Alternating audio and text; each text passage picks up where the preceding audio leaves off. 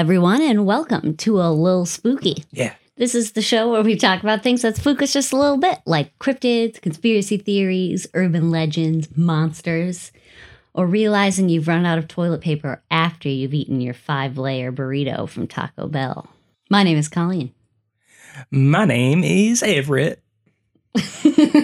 How are you? I'm good. How are you? What have you been up to? Not much. I've been doing a little research on the topic for this episode. We're going to be talking about the Cecil Hotel. This topic was actually requested by one of our Discord moderators. Listener request. Chris, not the same Chris from several of our other Nerd Sloth podcasts, but part of our community. We appreciate all that you do. But per your request, I looked into the Cecil Hotel. There's a documentary on Netflix, like a 4-parter that I watched in preparation. Some of you might be familiar with some of the stories from the Cecil Hotel already, and we'll talk about the most famous one at the end. But I'm sure most of you know it's Elisa Lam. And the reason I bring it up first is because that documentary that I watched was almost entirely about that case, which was a little sad. I was expecting more of the older stuff, too. Okay, but can you rewind? Why is this hotel creepy? Yes, we're going to get into it. I was just prefacing by saying, you know, I watched the documentary and it was almost entirely about this one case. But the Cecil Hotel has a huge history of violence, basically, whether it be murder, suicide, sexual assaults, drug use, prostitution, across the board, a bunch of stuff happening. So because of that, I did just want to preface before I get into detail that this episode is going to be a little more grisly compared to our prior episodes. It's a little more true crime. I'm not going to get too into detail about some of the nastier stuff, but just fair warning, there's some like gross stuff that happens. All right. So that being said, woo! To get started, this hotel opened in 1924. So it's almost 100 years old actually now. Mm-hmm. Construction was funded by some wealthy investors, and their vision was a luxury hotel. This is during the Roaring 20s. Downtown LA was actually pretty bumping. There was a lot of like actual wealthy people and partiers, and they wanted basically to attract wealthy businessmen as well as tourists that were coming into downtown LA. Sure. So they built it actually very close to one of the main train stations. So people that are coming into LA would see this big, beautiful hotel. Sure. Like the first big building they see would be this hotel. Yeah. Has about 700 rooms. That's a big hotel. Yeah, it's a big hotel. But 1924. You know what happens 5 years later. The crash. Yes. Black Friday. Worldwide, not just America, but worldwide, the economy, the global economy just crashes. People wouldn't be able to afford the rates that they were charging at this hotel. And do you, just out of curiosity, know what they were charging? Was it a dime? One dime for one night? The thing is, it was only about 5 years where they were kind of charging for the elites that were coming into this hotel. So that's not very well documented. We're going to get into actual pricing later. Sure, okay. But basically, it turns into an extremely cheap hotel in order to try and fill their 700 rooms. Mm-hmm. Because of that, and we'll get into a lot more detail about this in a little bit too, but they're kind of enticing people to actually live there rather than just visit, because they're charging such low rates. So they're actually bringing in residents at this hotel. During the 20s? No, just throughout its history, the entire history of the hotel, after they changed their strategy and they were just kind of marketing to filling up as many rooms as possible. Okay. They're like, well, if we can get people in that will stay, we can charge cheap, but continue to have an income. Sure. So because of that, people treat this as their home rather than a hotel. And some changes happened to LA that changed the scene around the hotel too. So this hotel over the decades becomes basically a cursed spot. And people refer to this hotel as the suicide because so many suicides have happened either at the hotel or are indirectly related to the hotel. Yuck. So that's just a summary. Let's get into some actual happenings at this hotel. Give me the deets.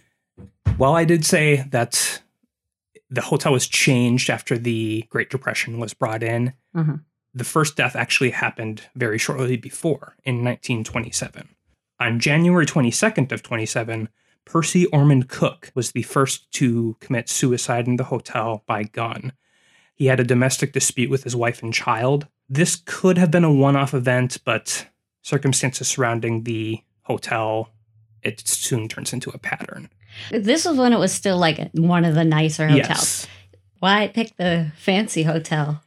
I believe he was with his family at this hotel. Oh, okay. And this was just like a spur-of-the-moment decision? Yes.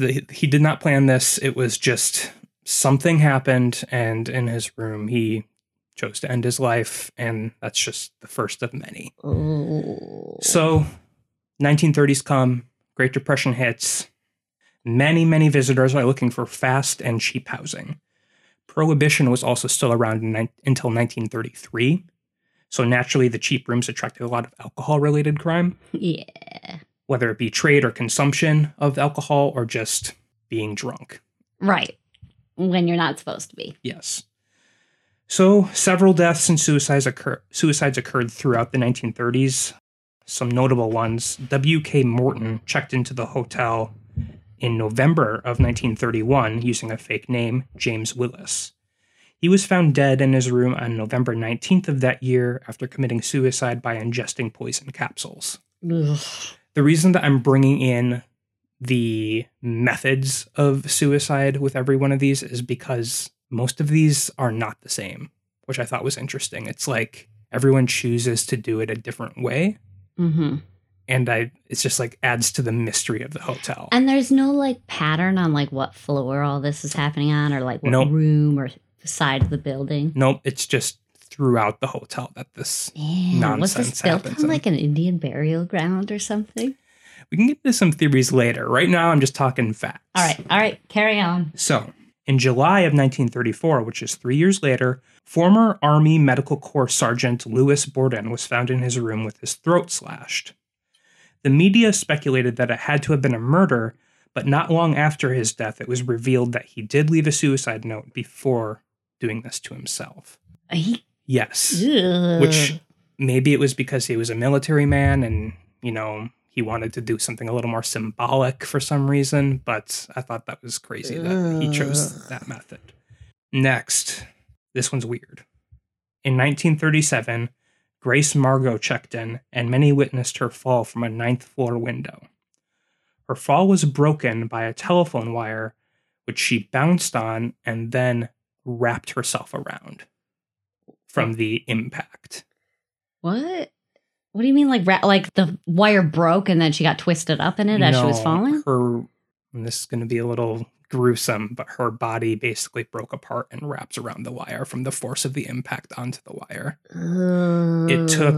It took rescue services hours to free her body from the wire, but she had died instantly. There was an investigation about this because no one was sure if she chose to do this herself or if it was a murder or an accident. One thing that they were sure of after doing an investigation is that based on the trajectory of the fall, it was not a simple fall, like an accident fall, like she just slipped out the window if she was sitting on the sill or something. She was either pushed outwards or jumped outwards. She either had to be taking a running leap or be violently pushed out of the window to get as far as she did. Sure. To this day, this remains unsolved. No one knows whether it was intentional or a murder. Well, intentional by her hand, I mean, or a murder. There was no notes left. There was no evidence of a perpetrator. What is going on through the cleaning staff's mind? Is this all happening? This is at the early beginning stages of the hotel. Yeah, this last one was 1937, which was only 13 years into the hotel's existence. Oh my God, we just had a hotel like pop up around these parts like 3 years ago. How many people do you think have died in there already? When I was researching this Cecil Hotel, I had that thought too, because of course, you know, people are staying and sleeping in these rooms, so people naturally have to die. Sure. But, just like, you know, natural causes. I'm sure that happens. Right. Or even maybe on, you know, rare circumstances, a murder or a suicide. But nothing is in comparison to the numbers of these that have happened at this hotel. Did you find any statistics about like the average hotel? Not on the average hotel, but this hotel, 13 confirmed suicides. But as you'll see in a little bit, a lot of these could go either way. Murder or suicide. More. So there's only 13 confirmed suicides, but there are plenty more deaths that are unexplained. Oh my God. Yes. I shouldn't be laughing. But okay, I'm trying to make up an excuse for them. Like, is the number so high because this has been around for 100 years now? Or because it seems like how many deaths have we talked about just in the first 13 years? We've talked about 4 so far. Yeah, I don't know. I mean, now, I can say nowadays, if someone is in the area of like the Western United States and we're possibly planning on taking their own life, they may choose to go to this hotel for the symbolism involved now, because it is a spot. I suppose like the odds would go up. God, then who would ever want to stay there?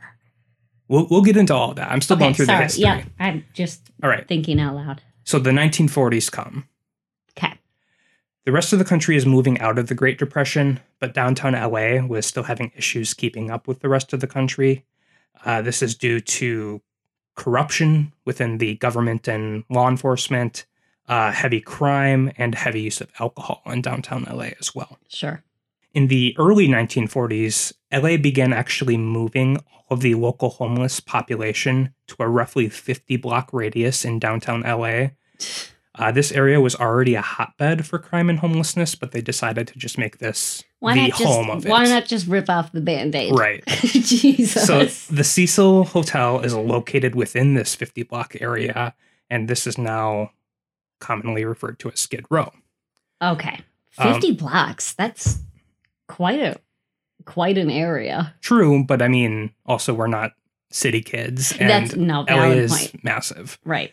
And as you alluded to, instead of tackling the issue of homelessness head on, they just kind of chose to contain the homeless within the small area of the city and tried to clean up, quote unquote, the remaining areas of LA. Yeah, okay. Naturally, because of this, an area of poverty with limited or no assistance, they developed a massively bad reputation. I mean, for lack of a better term. So, I'm sure nobody wanted to like go in there and police it because they were like, well, at least all the crime's happening in this contained spot. For sure. So in the following decades up until today, and it's even worse today, Skid Row has become the hotspot for drug use, prostitution, rape, suicide, and murder. And all of this kind of just centralizes in the Cecil Hotel because it has cheap housing. It's a place to put a roof over your head, and it's over the decades gets this notoriety. Ugh. So just to kind of keep going through the 40s, in 1944, this is actually the first confirmed murder that happens in the hotel. Okay. This one's sad. I'm just going to preface that. 19-year-old Dorothy Jean Purcell was staying at the hotel, and then she was having stomach pains, and then she actually went into the bathroom and gave birth to a baby boy. She claims, this is her claim, that the baby was stillborn and she didn't want her boyfriend to find out she had a baby, so she threw the baby out her window. Oh, I don't like that. The local coroner conducted an autopsy and determined that the baby was actually alive before being thrown out the window. Oh, I don't like that even more. Dorothy was charged with murder, and she initially did receive a guilty sentence. However, a few months later, her verdict was changed to be found not guilty by reasons of insanity. I have such trouble, like when you hear about these cases, determining guilt. Just, it sounds like she threw her kid out the window, therefore she is guilty. But at the same time, I think that pregnancy does strange things. And especially if you are, she probably knew subconsciously she was pregnant, but like, chose to ignore it. Yeah, or she may have actually even known consciously and just refused to tell anyone about it, too, and possibly went to the hotel when she knew she was close to giving birth to kind of get away from everything. But regardless, that's the end of that story. I I didn't want to get too deep into that because there's some more. There's some more stuff related to that. But basically, that's it with that one. 3 years later, in 1947, this is the only unconfirmed one that I'm going to talk about. But it is theorized that Elizabeth Short, also more commonly known as the Black Dahlia, was actually rumored to be having drinks at the Cecil before being murdered. The infamous murder remains unsolved to this day, obviously, as many know. So the claim that she was at the Cecil has not been verified. Yeah. So this is the 40s. I'm wondering, did it have the same reputation that it has now in the 40s? I think, or was it just like, this is a bad side of town, you see? I think after the Great Depression, so as we're getting into World War II era and beyond, it does now kind of have the reputation of being a unlucky, maybe cursed spot. But you're not like, oh, don't stay at that hotel. The people who stay there. The thing is, though, it's on Skid Row, and it's kind of the only option for a lot of people. And because they do have such low rates, it's affordable for a lot of the homeless people. So if they're able to come buy some cash, they can maybe spend a week at this hotel. So it sounds like it's generally locals that stay there. Almost exclusively. Okay, because I can't imagine somebody coming in from out of town. Now, see, you said it was by that train station. So if I was coming in from out of town and I saw this big, beautiful hotel and I didn't know anything about LA. I already brought up Elisa Lam, and I'll briefly say this. She knew nothing about the area of LA, so that's why she ended up at the Cecil Hotel. Uh-huh.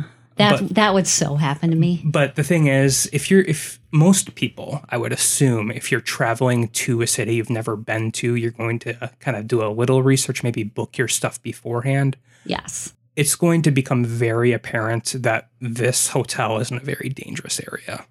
Because Skid Row, and we're going to get, once the 80s come, it gets much more violent just throughout the area too. Sure. But it's not an area you want to be in, especially alone. Ooh. So over the next 15 years after 1947, there were 3 more reports of falls from the building and 1 confirmed suicide. In February of 1962, a 50-year-old woman from St. Louis named Julia Frances Moore checked into the hotel. She stayed to herself for several days before she jumped out of the window of her room on the 8th floor. She landed on a structure on the 2nd floor. She left no note, and many speculate whether or not she actually chose the Cecil specifically due to its history of deaths and suicides, or if it was a coincidence that she chose to end her life at the same site as so many before her. Okay, so now we're getting into the idea of this is when the conspiracy starts happening. Tourism. Yeah, you could say that. Well, I couldn't. But the thing is, there's no confirmation or verification that she chose the Cecil because of its reputation, or if it was a coincidence. Right. I mean, that's not something I would write in my note. Like, hey, P.S. I chose this hotel for a reason, in case you were wondering. Right. So later in that same year, this is still 1962, Pauline Otten checked into the hotel. She had met with her estranged husband, and after having a very heated argument, she decided to end her life.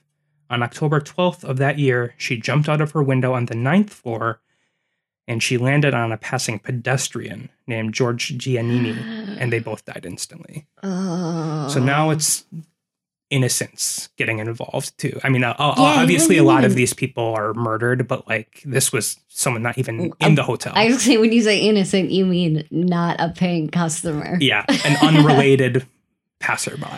Yikes, that's devastating. See, now I'm getting into cursed territory. We're getting into cursed territory. Yeah, a lot of people do think that. So, only 2 years later, in 1964, 65-year-old Pigeon Goldie Osgood was employed at the Cecil as a phone operator, and she had been a resident as well at this hotel for 5 years. On June 4th of 64, her dead body was found in her room. She had been raped, beaten, and stabbed. Various newspapers actually did report that Pigeon had friends who had seen her only minutes before her body was discovered by a man who was delivering directories to her room for her job. So there's like a very short window where her murder could have happened, and it's still unsolved to this day. Yikes. So that was 64. yeah. Do you think that a lot of these remain unsolved because they happened in that part of town and people stopped? Yes, absolutely.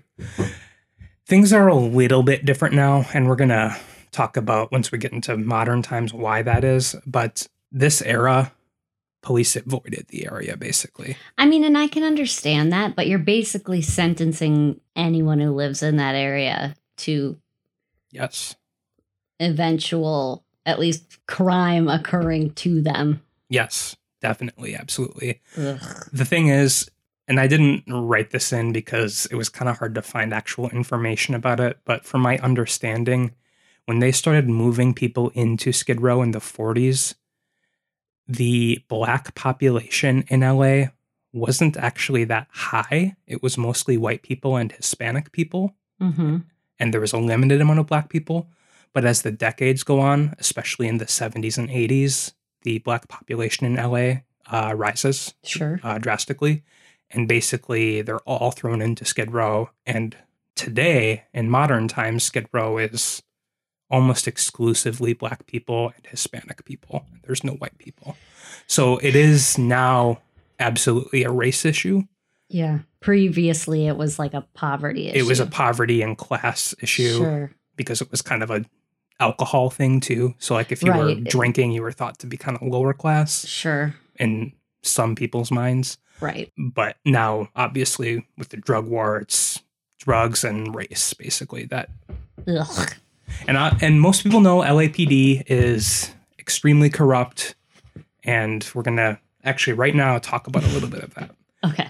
So, the 70s and 80s, Skid Row becomes more and more poor, violent, and drug-ridden. And as I said, LAPD continued to direct homeless to the area and in some cases even guarded the boundaries of Skid Row, not allowing people to leave. So I'm a little confused as to how you would herd everyone into that area. They just picked them up in their cars and then dumped them in that area? If someone is picked up for whatever petty crime, whether it be, you know, public intoxication or indecent exposure or anything like that, you're picked up, maybe you spend a night in jail, and then they drop you off in Skid Row. And you just don't have the means to get back to where you were. Pretty much, yeah. Ugh, that's... I mean, there's a lot spooky that's going on. Yeah, this part. People, there's a reason people say that the LAPD is one of the most corrupt and racist law enforcement institutions in the country, and this is why, for sure. Skid Row, what's happening in Skid Row and what's happened there for decades is disgusting. Awful. Yes. Yeah. So, because of that, the area is continuing to be notorious for crime. Starting in the 70s and 80s, there's almost daily disappearances as well, specifically women. From the Cecil. No, from Skid Row. Skid Row. Okay. But it kind of goes hand in hand because it's right in Skid Row. So now we're going to get into some more famous cases that involve the Cecil. Oh, so we just got a taste. Those were the ones that I was hoping this Netflix documentary would talk a little bit more about. They kind of mentioned a couple of those in passing, but I wanted to know a little more about them. But now we're getting into the more famous ones, and they do talk a little bit more about these ones. So, if anyone is familiar with serial killers, one of the most famous ones, Richard Ramirez. So, in 1984 and 85, Southern California was being ravaged by random home invasions, sexual assaults, and murders. The perpetrator was dubbed the Night Stalker, as he would invade homes that left their doors or windows unlocked. The serial killer was later found out to be Richard Ramirez, and for much of these 2 years, he actually lived on the top floor of the Cecil Hotel, paying $14 a night. Obviously, inflation has happened since 84 and 85, and I didn't do the actual calculations, but I believe $14 a night in today's money is roughly $35 to $40. So that's extremely cheap. Yeah, especially like you get, I assume you're still getting all the amenities of the hotel, like room service and stuff. There's no room service. I shouldn't say room service. But I mean, like cleaning. And yes, someone will come to clean your room when you need to. You have bathroom, showers, right, and a roof over your head, basically. Do you not have to have like a specific license for people to be residing within your walls for a certain amount of time? Yeah, actually, the Cecil Hotel after they kind of changed their game plan after the Great Depression came, they were able to do long-term housing. Oh, okay. Sure. Ramirez actually never killed any of his victims in the hotel because he was kind of more of the type to invade other people's homes and areas of living. Well, yeah, you're not going to be able to steal things if you're in your own room. True, but I don't think that was his main goal. That was just something he did as well. His main goal was the sex crimes and the murder. Yes, but he was also known for like stealing things and pawning them off for cash. For sure. But because of this, he never did anything in the hotel. The hotel was basically his safe spot. Sure. No police around. He was able to get in and no one would really question anything because everyone around you in the Cecil and Skid Row keeps to themselves if you're seeming like a dangerous type, you know? So he would just like walk back to the hotel after these gruesome murders? Yeah. So what he would do was he would return to the hotel after committing a murder, throw his bloody clothes in the dumpster out back of the hotel, and he would walk all the way up to his room, sometimes on the fire escape, sometimes through the hotel, either naked or just in his underwear. What the hell? And no still covered in blood. Excuse me, sir. Right. No one did. Wiener's out. Yeah, no one did. And he was still covered in blood, maybe not on his torso and legs, but like his arms and his face would still be covered with blood. And he would go upstairs to his floor.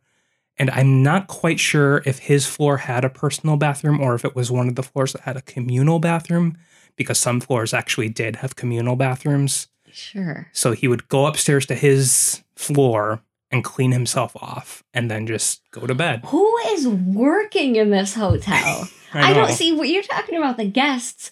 Who is cleaning these rooms? Do the employees just not look at anyone? I don't think there's a whole lot of anything happening at the Cecil at this time. It's basically just someone that checks you in and out, and occasionally a maid will come to clean your room after you leave. Those maids must... I'm sure they've seen a lot. Oh, my God. So he was obviously caught later on, and he famously said these words during the trial. Big deal. Death always went with the territory, which gives you kind of an idea of what this is like. Basically, death, whether it's at the Cecil or just at Skid Row, death is happening on the daily. Well, and that's what I was saying before. Like, it feels like if the police are going to drop you off in Skid Row, you're basically sentenced to death. Pretty much, whether it's from, like, murder, violence, or just drug abuse, or starvation, yeah. Yeah, it's not good. And... I mean, obviously, Richard Ramirez is a sick, disgusting person, but it's just weird that his mindset was, hey, they were going to die anyway. Yeah. Yeah. But gross. Now with that context, it doesn't seem as crazy as it sounds.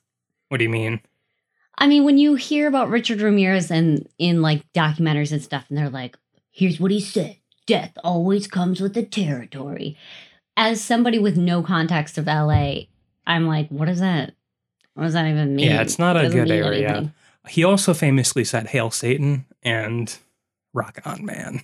No, I'm kidding. But he did like, I don't think he was actually like any sort of occultist. He just did it because he thought it was badass to put on a pentagram or whatever on the wall of the home he invaded. I don't think that's correct. And I'm not a Richard Ramirez, professor of Ramirez studies, but I think he did have a true belief because he made a lot of people like quote unquote swear to Satan. Yeah, you're right. I do remember that now. But regardless, I was joking. And I do not sympathize. I do not sympathize with Richard Ramirez. Yes. So another famous case or famous instance in 1991, Jack Unterweger was a resident of the Cecil. He was in the area because he was an Austrian journalist who was sent to research the nature of crime in LA and compare that to the crime in Austria. He would receive ride-alongs from police to prostitution hotspots so he could interview the prostitutes and their johns. What nobody knew was that Jack Unterweger was actually a convicted killer, and he was released from prison after his murder of a woman in 1974 in Germany. After being convicted, he was released from prison because he had gained popularity in Austria for his writings. and the public sympathized with him, and they actually considered him to be rehabilitated. Sure. Okay. Basically, I'm trying to think of someone we can equate that to in America. Maybe like OJ, like at least at the time of the original murder trial in the 90s, like there were a lot of people that thought he was innocent and he didn't actually commit those murders. And it became, I mean, it was a little different because it was also a race issue too. But I don't know. Basically, he was very popular in Austria because he had written several novels. I was going to say, if you can get people on your side, like your name out to people and get them to believe whatever you're saying, of course. Right. I mean, if you got a skill like writing, you can write whatever you want. There are definitely people who will eat it up. Exactly. And the subjects of his writings were about how basically he didn't mean to do what he did. He suffered from like a mental illness. And he was actually being rehabilitated in prison and sorrowful for his crimes, basically. But it was... This wasn't an American prison. No, this was Austria. Okay. But it's all bullshit, obviously. Well, because during his stay at the Cecil, he was scouting hangouts for prostitutes, and he would actually abduct and murder them. In L.A., while he was staying in the Cecil, he murdered 3 women in total, and he was finally suspected of the crimes because he used a very particular knot to strangle these women, and it was the same type of knot that was used in his prior crime in Austria. What an idiot. So Austrian authorities kind of tipped off American law enforcement, and they were like, you might want to look into this guy. So he fled. He actually escaped LA, and it was on the run for several months. I'm surprised the cops decided to even, I mean, if these were quote unquote just prostitutes from Skid Row. Yeah. I have no idea, but he eventually was found and arrested in Miami, and he actually hung himself while he was in custody in 1994, the same night that he was sentenced to life in prison without the possibility of parole, and he used the same knot that was used on all of his victims. What a douchebag. I know. He's a total asshole. But that story is very interesting because people are too trusting, I think. Yeah, honestly, I would totally fall for it. I'm like the least situationally aware person that I know. And I'm very gullible. I shouldn't be saying this on a podcast. Yeah, you're asking for... yeah, let's just move past that. So we're skipping ahead now. Hotel went under new ownership in 2007. And they went under a rebrand for half of the hotel. Half of it remained the Cecil Hotel, and the other half renamed Stay on Main. So that was basically trying to get hipstery, trendy, young people into that portion of the hotel. And that was the only one that was fixed up. And then the other half remained the Cecil Hotel because they were actually required to keep it the Cecil Hotel because of the long-term housing that they were forced to continue to offer. Yes, okay. So they're fixing stuff up. Mm-hmm. They're trying to make it a little more accessible, maybe a little less dangerous in the eyes of incoming tourists into LA. And that is exactly what happened in 2013 with Elisa Lam. There's a lot to go over with Elisa Lam. And this is going to be basically the rest of this episode because the story is nuts, to say the least. So, in 2013, a Canadian student from Vancouver, Elisa was planning a solo trip to tour various cities in California. So after spending some time in San Diego, she traveled to LA, and after getting in through the train station, she saw the Cecil Hotel, which was actually at that point named Stay on Main. So she chose this hotel and checked in on January 31st of 2013. She spoke with her parents daily, and after failing to speak with them for a whole day, after some time of her stay at the Cecil Hotel, her parents contacted the authorities. The police searched the entire hotel with sniffing dogs, including all of the rooms, the surrounding areas of the hotel. Man, what do you think they smelled in there? Gross. Oh, and the hotel in general. Yeah. I would hate to be that dog. The thing is, this was 6 years after they renovated a lot, so a lot of it was being cleaned up, especially in the half that was the Stay on Main, which was where she was staying. So did she realize that she was at the Cecil at all? No, because it was rebranded Stay on Main. But it's still technically the same building. Right, exactly. But she may not have even known that, like, the reputation of the Cecil, because she was from Canada. Sure, sure. But I will say, though, this hotel was split into two, and actually they did very well at keeping everything separate, except for the elevators. Those are communal between both the Cecil and the Stay on Main, but everything else is successfully separated. Okay. But regardless, it's the same exact building from the 20s. Right. They searched the hotel, as I said. They also searched the surrounding areas. They searched for places that they knew she was based on the geotags of her laptop. Okay. Because she was also very active on social media, including Tumblr. So they searched many other areas. No leads. They searched the rooftop. No leads. So, because they were having no luck, they released to the public the last known footage of Elisa Lam, which was surveillance footage of an elevator. It's about 2.5 minutes of footage. And I remember when this was released. I also remember watching it on the news when it came out. I think we'll post this on the social media, the link to the video, because it's odd. It's very strange. It kind of gives me the creeps a little bit, but knowing more about the case now, it makes a lot more sense. But regardless, if you know nothing about what actually happens to Elisa Lam beforehand, if you see this at the time in 2013, it is very creepy. Because it's off-putting, because what it is she enters the elevator. She immediately turns, like on a swivel, to the buttons, bends down, and then presses an entire column of buttons. Not just one button to the floor she was going to, but an entire column of buttons. Mm-hmm.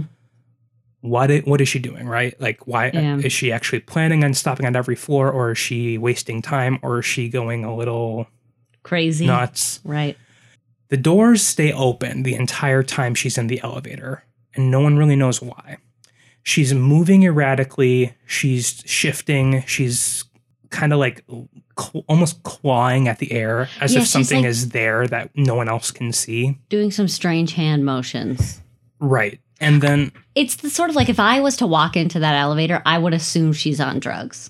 Probably. That's what a lot of people theorized, at least. Mm-hmm. The one other notable thing about this video is that she consistently peeks out of the elevator, too.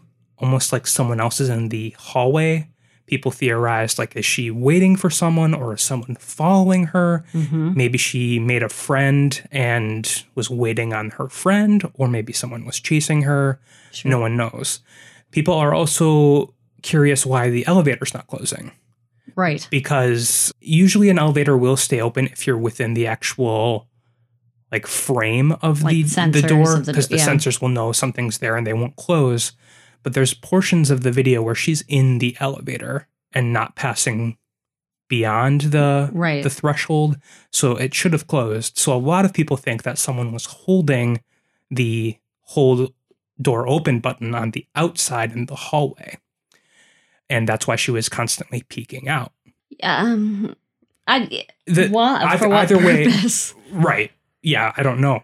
That's just what people were thinking, because like maybe someone's messing with her or something. And she didn't accidentally press the hold door button. Well, we'll get into that, too, because at the time, no one thought that. Well, people theorized that might have been a thing, but no one could confirm or deny that may have been the case, because usually how elevators work is you have to actually hold the hold open button to actually hold it open. Mm-hmm. But after touching that column of buttons, she never touches any buttons again.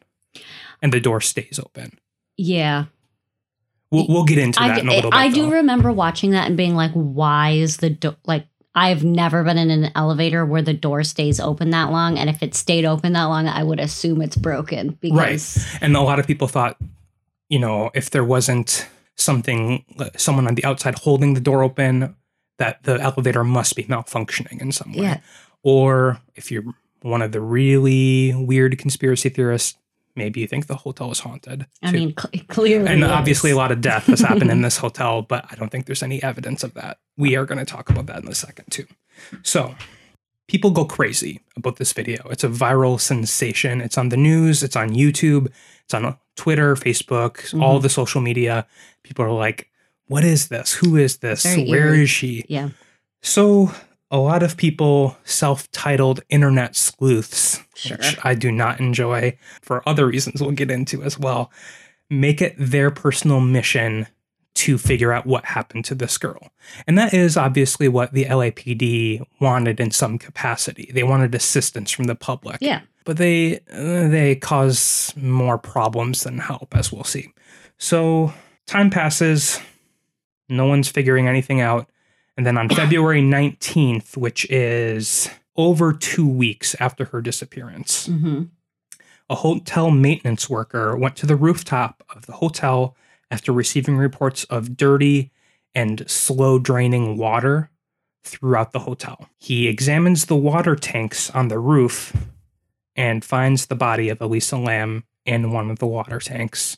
She's completely naked with her clothes sunk to the bottom of the tank, and this created an uproar across not only the country, but across the world, because this became a worldwide viral sensation.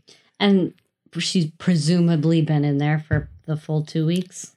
Maybe, maybe not. There's no info? Okay. Well, there is. You're jumping ahead. I'll let you carry on. So what followed after the discovery of her body was weeks of investigation. They were trying to figure out if foul play was involved, or they were trying to rule it out. They were just trying to figure out what happened, because they now have the body of Elisa. The public questioned many aspects of the case, because they were suspecting police corruption, but also a cover-up by hotel management. Okay. I mean, like, for what purpose? Because her body was found on the rooftop 2 weeks after her disappearance, a full at least week after the police had already searched the rooftop of the hotel. With sniffing dogs, who should have picked up the scent of Elisa, because they did, and I didn't mention this, they picked up the scent of her in her room, throughout her hallway, and up to a window, which led to the fire escape. Oh. Which should, for, and we know a lot more in hindsight, but like you would think, hey, let's check out all of the access points of that fire escape, including all of the hallways on the different floors, as well as the ground level, and obviously the rooftop too. Yeah. I guess my original question was, what does the hotel have to gain from covering it up? In that, like, was it one of their employees? Right. I mean, a lot of people were just theorizing maybe it was an employee that did it. And if that's the case, stuck it in the water tank and were trying to cover up the murder. Some people think that maybe the police actually didn't find the body there because it wasn't there, and the body was placed there later after they searched. Yeah, but what are they trying to do? Save their reputation? Like, no. Not save their reputation. More so, if it was like a higher up employee, like a manager or an assistant manager, like just cover it up because they committed the crime. Yeah. Yes. So this is why I hate the internet sleuths. Okay. Some of them found a YouTube video by a black metal artist named Morbid. Oh, man, you don't fuck with Everett's black metal artist. No, you don't. So the reason that people were weirded out by him was because he had released a music video entitled The Cecil Hotel only days after the disappearance of Elisa Lam. In this music video, among many, obviously, imagery of just black metal stuff. So it's like very doom and gloom. Some people would say satanic, but I disagree with that statement. But it's just, dark imagery. But also in that video, it depicts a woman running away from the camera. Like, so it's a first person view and she's running away from the camera. Some of the lyrics possibly allude to someone dying. Sure. So people assume that maybe he was involved or maybe he committed the crime. Word spread, and then a bunch of people began harassing him on his social media, began sending him emails, sending his loved ones messages. Yikes. He got all of his accounts deactivated or suspended. He didn't do anything, but he got suspended because he was a victim of being attacked. He tried to commit suicide. He did? Fortunately, he is still alive today. And he was actually featured in this documentary on Netflix, and I felt so bad for him because he said his life is basically ruined now.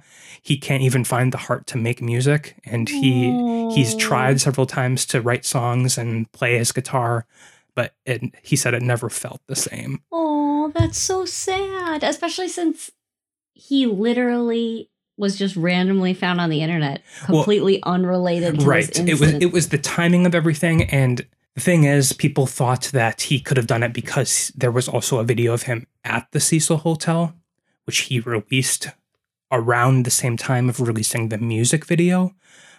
But he actually released the video of him at the Cecil Hotel a year after his stay.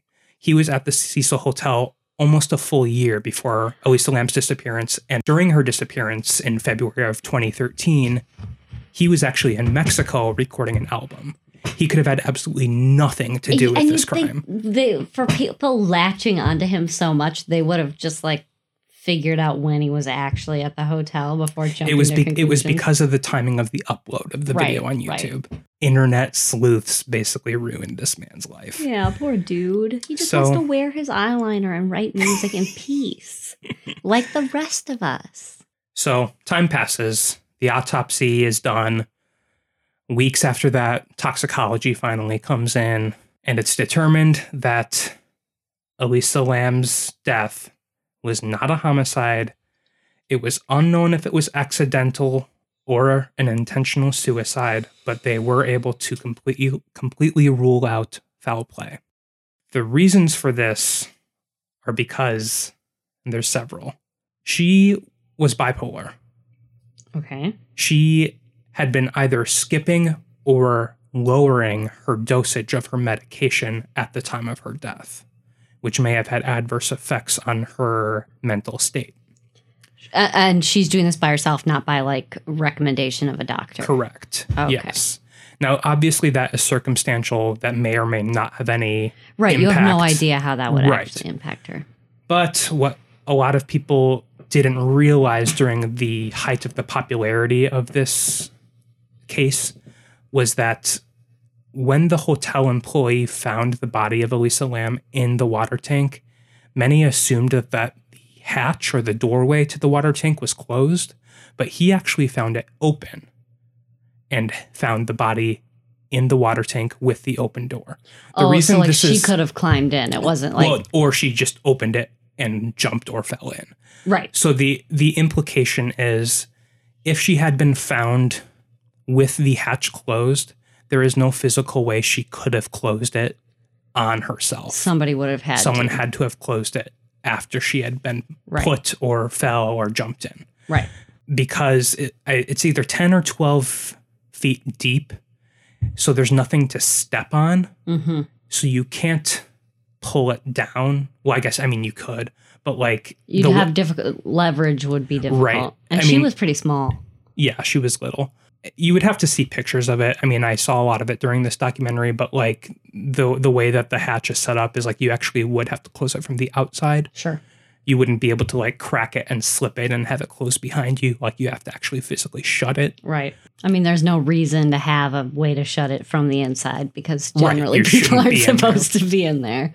But you did say that was a misconception and they actually found it open. Yes. Oh, okay. Because the reason that people thought it was closed is because during a press conference from the police to the news outlets or whatever, sure, I think the captain or whoever was speaking accidentally said something that he didn't mean to say, that the hatch, they found her with the hatch closed. Oh, he misspoke. But I think what he meant was when they got to the water tank, the hotel employee had then shut it because he didn't want to look at it anymore. Okay. But that might be tampering with evidence or whatever possibly, but sure. That might be something I would do in that same situation too. Well, just out of shock. Right. For sure. Did I actually just see this? But if we're talking about a hotel cover up and she was found by a hotel employee, he could say whatever he wants. Hypothetically, true. That's true. If that's the argument But the thing is, for her autopsy too, she died from drowning. That is for sure. Okay. There is no drugs in her system other than her medication. There was no external injuries of any kind, no internal injuries other than what occur naturally from drowning to the lungs and to the airways. So there was nothing unusual happening with her body other than the fact that she died from drowning. Because of that and the circumstances, they were able to rule out foul play. Sure. Also, going back to the elevator footage, the reason that the door stayed open, and several people tested this as well, that column of buttons that she had pressed at the very bottom was a hold door open button. And this elevator functions differently from a lot of other elevators. If you push it, it remains open for about 2.5 minutes. What? I'd get off that elevator. Have you, like, if you had that, like, awkward where you're all in the elevator and then the door won't close? No, that's if you press hold door open. Right. Yes, you can. I mean, after you press that, you can press the door close button, and I'm sure it would close. But if you just press it once, it remains open for a little under 3 minutes, which was the length of the video. Okay, so that mystery's been solved. Right. So it's not a ghost. It's no one on the outside in the hallway. She had pressed that button to keep the door open, whether she knew she did or not. So I feel like you've just sucked all the mystery out of this murder or this death. Well, and the thing is, I didn't know too much about this other than what I had seen in 2013 myself. But I didn't really follow along with it because I was into other stuff at the time and I was in school. So I kind of just lost interest. But watching this documentary now, it was kind of shocking how, like, simple it seems. Yeah. Now, here's where more weirdness comes in, though. And I've purposely avoided talking about any of this because it's none of this is confirmed. This is just weird stuff. They referred in the documentary to this as synchronicities. Personally, I view it as, like, weird glitches in the Matrix where things don't make sense. Her death and the circumstances surrounding her death are almost the exact plot of a movie called Dark Water, where a girl in a very similar outfit as Elisa Lam in the elevator footage, where it was like a red jacket type thing. Jacket, yeah. And I've never seen this movie, so I don't know the full plot, but she was drowned in a water tank. And this movie came out 10 years before Elisa Lam's death. I mean, those are just, a couple simple things, but, like, it is weird. This was happening before the autopsy came out, too. This is all the internet speculation. Right, this is the internet speculation. Sure. A lot of people thought that if she was murdered, maybe the murderer had a fascination with that movie and wanted to kind of recreate it in some capacity.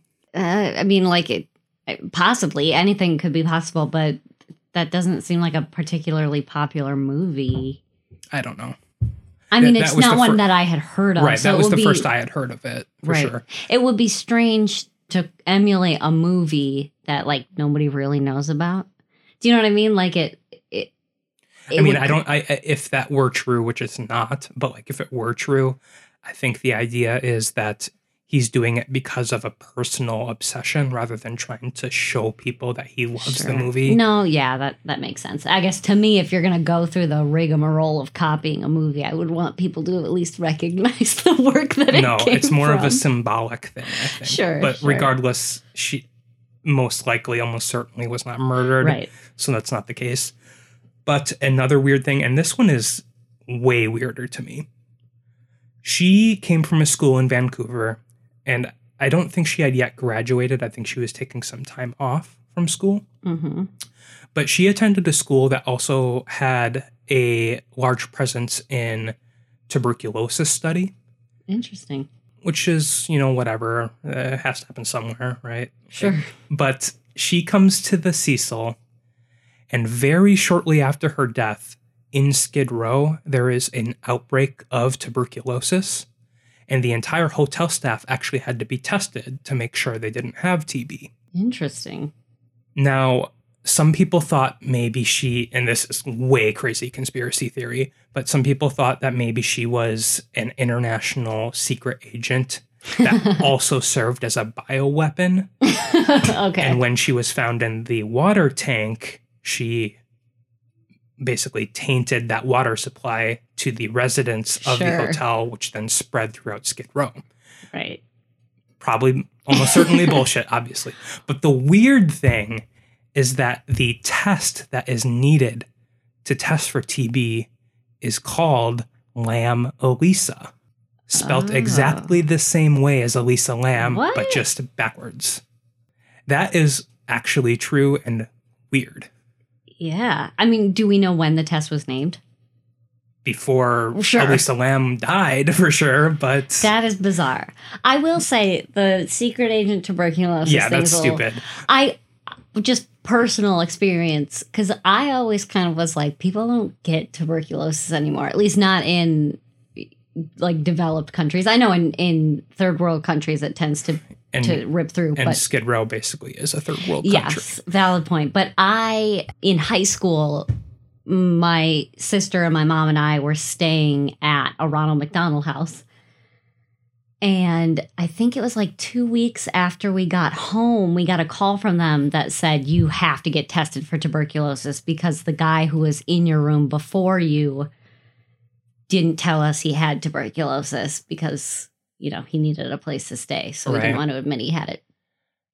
And I was like, well, they didn't like clean the room. I guess what spreads it. But if it's that contagious, I mean, like, it can just rip through, apparently. Yeah, and the people on, I mean, it was actually a miniature version of coronavirus, like, with how much of a emergency it was in Skid Row. Yeah. They had to, like, get every homeless person tested and quarantine everyone who tested positive. Yeah. Thankfully, I'm pretty sure that has since passed.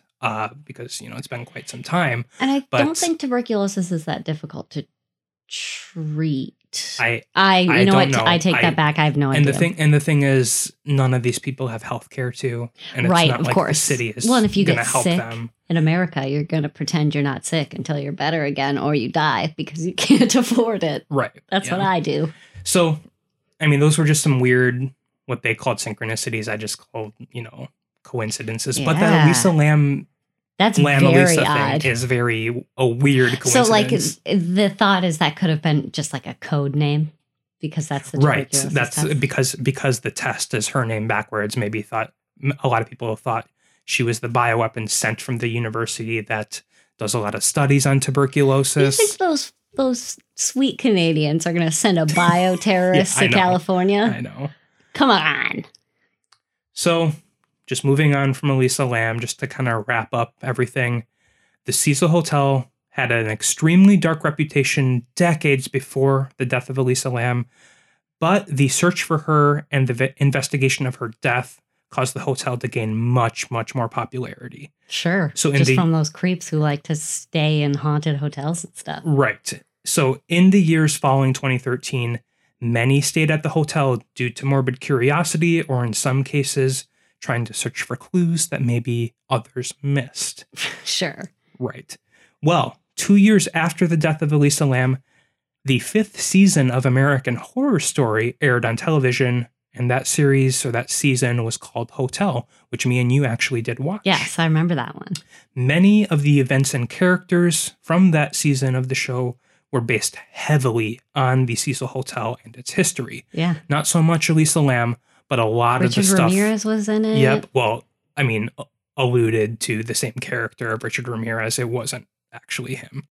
They were basically taking the stories from the people that jumped from the roof of the Cecil, the heroin addiction that plagued the Cecil throughout the 80s and 90s. Yeah, I mean, the whole history just reads like cursed hotel. Yeah. I mean, I can't imagine after... I'd give it a few suicides in the mid-30s. I'd be like, okay, that's unfortunate, but like, yeah, okay. Maybe back then I would have stayed. No way after 1940 could you pay me to stay in that hotel. It doesn't sound safe at all. I mean, like, even just walking through the hallways or sharing an elevator with someone. Yeah. I mean, especially back then and decades prior, I think after 2007, after it was rebranded, it was fixed up quite a bit. But especially with the knowledge that the police likely aren't going to be that in that big of a hurry to help you out. Yeah. And I actually kind of didn't mention this because I didn't think it was very relevant. But around that same time in 2007, Skid Row was actually trying to be gentrified. And Right. So it Why was. Why not? Well, I mean, right. So during that time, you know, they tried to rebrand the hotel, but also more and more shelters are being put up to help the homeless people in the area. But because of that, and because some of the homeless population is kind of being assisted or, you know, in some people's opinions, dealt with, people were able to actually feel more safe on Skid Row. So businesses are popping up and stuff. So maybe it'll experience another boom in respectable popularity. That's because in 2017, only 4 years ago, the LA City Council votes to name the Cecil Hotel a historic cultural monument, which ensures that the building is there to stay. It will never leave. I bet you anything the building made them do it. So currently, you cannot destroy me. Currently, the hotel is shut down for major renovations. The plan, apparently, for the hotel is that a portion of the building will be converted to affordable housing because they're still obligated to offer long-term housing. Sure. So they're trying to make that affordable housing. And the rest of the hotel the building is going to remain a hotel, just a standard hotel. Upgrades are being added, including renovations to rooms in the lobby. They're going to add a gym, and kind of sadistically, they're putting a rooftop pool in the hotel. Well, you know, since there's a gym, it must be a little bit safer. Well, but I thought the cherry on top was a rooftop pool after Elisa Lam was found drowned only 4 years prior. But this is actually all scheduled to finish sometime this year in 2021. I don't know if COVID affected that or not, but upon completion of all the renovations and additions, the Cecil Hotel will reopen to the public. Yeah, I don't care. I'm not. I mean, this may not have been spooky in the way that we usually discuss spooky in terms of paranormal or. I mean, if real you, or not if real, you, but like. But the thing is, if you're to believe this hotel is cursed, which there's a lot of potential evidence that points to that. That is, pretty supernatural and spooky, and if we were staying. Even if it wasn't on Skid Row, but it had the reputation of the suicide, rape, and murder that happens there, I would definitely not choose this hotel, obviously.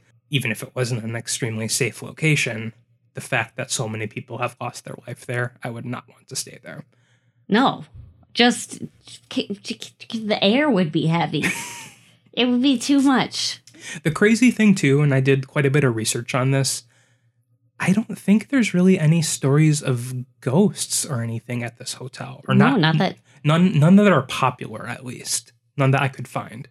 Unless these suicides were all started by the first suicide, and that ghost inhabited the bodies of people at the hotel and made them commit suicide. I feel like that actually happened in the American Horror Story season. Of that hotel. Could be where I got it. You're getting it subconsciously from that. Yeah, that's probably. I'm pretty sure ghost possession to death happens in that series. Okay, but maybe it could have still happened. It's an actual curse that just moves from person to person. Yeah, that'd be badass and terrifying. Well, that's it. I mean, like Colleen already said, this was very different from other topics. If you liked it, definitely let us know if you kind of like this more true crime style type episode, or if you would prefer us to go back to more of the cryptid or conspiracy type story. I will say next week we have another listener request, and it is a cryptid, and I'm real excited about it. Yeah. And I believe Colleen has something to share with the class. I do. This is some fascinating shit. This comes from CNN, so it's not... It's total garbage. It's not from the Daily Mail or whatever. Right. U.S. investigating possible mysterious directed energy attack near White House. Okay. So I read through this article.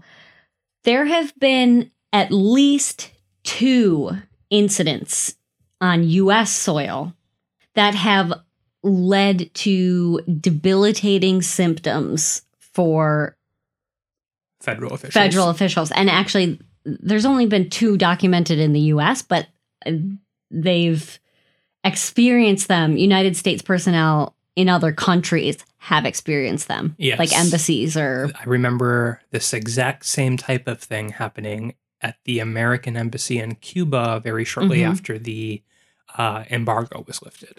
Right. So I was reading through this article and I was like, okay, what is an energy directed? Right. Like, what does that mean? And what they describe it as, people have complained of various things: ear popping, vertigo, pounding headaches, nausea, and an unidentified piercing directional noise. Mm-hmm. If I went to a doctor and was like, hey, my ears keep popping and I'm kind of dizzy and there's this weird noise, he wouldn't be like, I bet you anything there's been a mysterious energy attack against you. Like, those are the most vague symptoms I've ever heard. Before you get more into it, though, I don't know too much about these apparent White House attacks, but I will say with that incident in Cuba, which I believe is the same type of apparent attack. They mention that in here. They connect them. Yep. I remember from that news story, the reason that they believed it was an attack is because the American embassy was the only ones that experienced this piercing sound that droned. And the rest of the embassies in the area experienced nothing. So a lot of people thought it was an attack on the American embassy from another country, maybe Cuba, maybe another.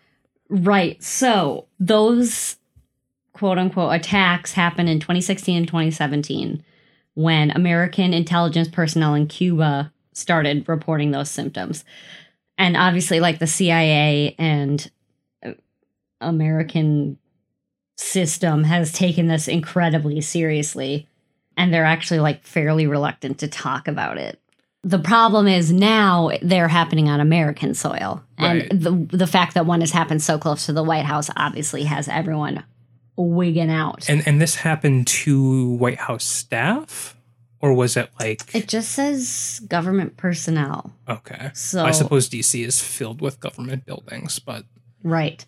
So this has been called Havana Syndrome. How are you supposed to track this? Yeah, exactly, and that's why it's scary, because, like, yes, it is. It's not like a traditional weapon. It's not like a chemical weapon, which can be traced. It's not like a nuclear weapon, which, you know, can be traced on radar as well. This is something that's probably very hard to find the source of. Like, right. I always think of, and if you've ever been to, I know a lot of malls used to have these, but there were these, like, little domes that would place sound directly underneath them. And as soon as you move an inch outside of the underneath area of the dome, there's no sound. Yes. But once you step into the direct shadow, I guess you could say, of the dome thing, you would hear music or something. Mm-hmm. So it's like almost using that same kind of technology to direct piercing sounds that are probably messing with our inner ear in some way to make us feel nausea and vertigo. Mm-hmm. Well, okay. So this article kind of outlines why it's so difficult to pinpoint these, because, as I said, those are very vague symptoms. Right. Apparently, Marines on a base in Syria developed flu-like symptoms after a Russian helicopter flew over the base. But... They traced it. They traced it. Actually, it was just bad food. Oh. Well, I was going to say. But the thing is, it's hard to tell what is an attack and what is not. If you're being, like, overly vigilant, like, oh, that was a Russian helicopter, and now I feel sick. That sounds like me. Like, oh, I just ate sushi, and now I have diarrhea. And the weird thing about that too is it seems to be completely unrelated to, like, sound-based weaponry, because they could have easily just dropped, like, a gas on them too, if that were actually an attack. Right. But, well, the National Academy of Sciences found that the most likely cause of this set of symptoms is directed pulsed radio frequency energy. Mm-hmm. God, that's nuts. Like, some people have been seriously injured from the attacks, with one career CIA officer forced to retire last year and diagnosed with a traumatic brain injury. Mm-hmm. That's crazy. Yeah, this stuff that's going on with all of these intelligence agencies, whether they be America's or other countries, like, they're getting involved in like stuff that is almost as scary as nuclear war. Like, because it's just, it seems so... Well, this is, like, invisible. There's no way to know that it's coming, like, to protect yourself or to, right, that it's coming at you. And it's, like, almost torturous. It's not like a nuclear weapon where you're most likely going to die immediately or die a quick death that's related to radiation. It's like... Yeah, he just got a TBI, a traumatic brain injury, and had to, like, his life is over. Yeah, it's... That's crazy. And I guess I'm just assuming it's like, you know, military or intelligence agencies doing this, and hopefully not aliens. It's aliens. It's totally aliens. Ooh, it could be the Russian government working with aliens. Why would they choose Putin over Sleepy Joe? Jesus. Because it seems like Putin has like lowered standards of ethical morality. I suppose. At least we in America feel that way. I guess I don't know for sure. It depends on who you ask. Right. You know? Well, yeah, I think that's all we got. That's all we got. Next week, I'm going to be back with, well, we'll both be back, but I'll be telling a story about some cryptid. Yeah. And if you have your own episode topic request, or if you would like to share a personal spooky story with us, send us a message or an email. But our social media on Twitter, Facebook, and Instagram are all at NerdSlothHQ. And our email is podcast@nerdsloth.com. Make sure you put a little spooky in the subject line so we know it's for us. Yeah, and we will catch you next week. We love you. We love you. Bye. Bye.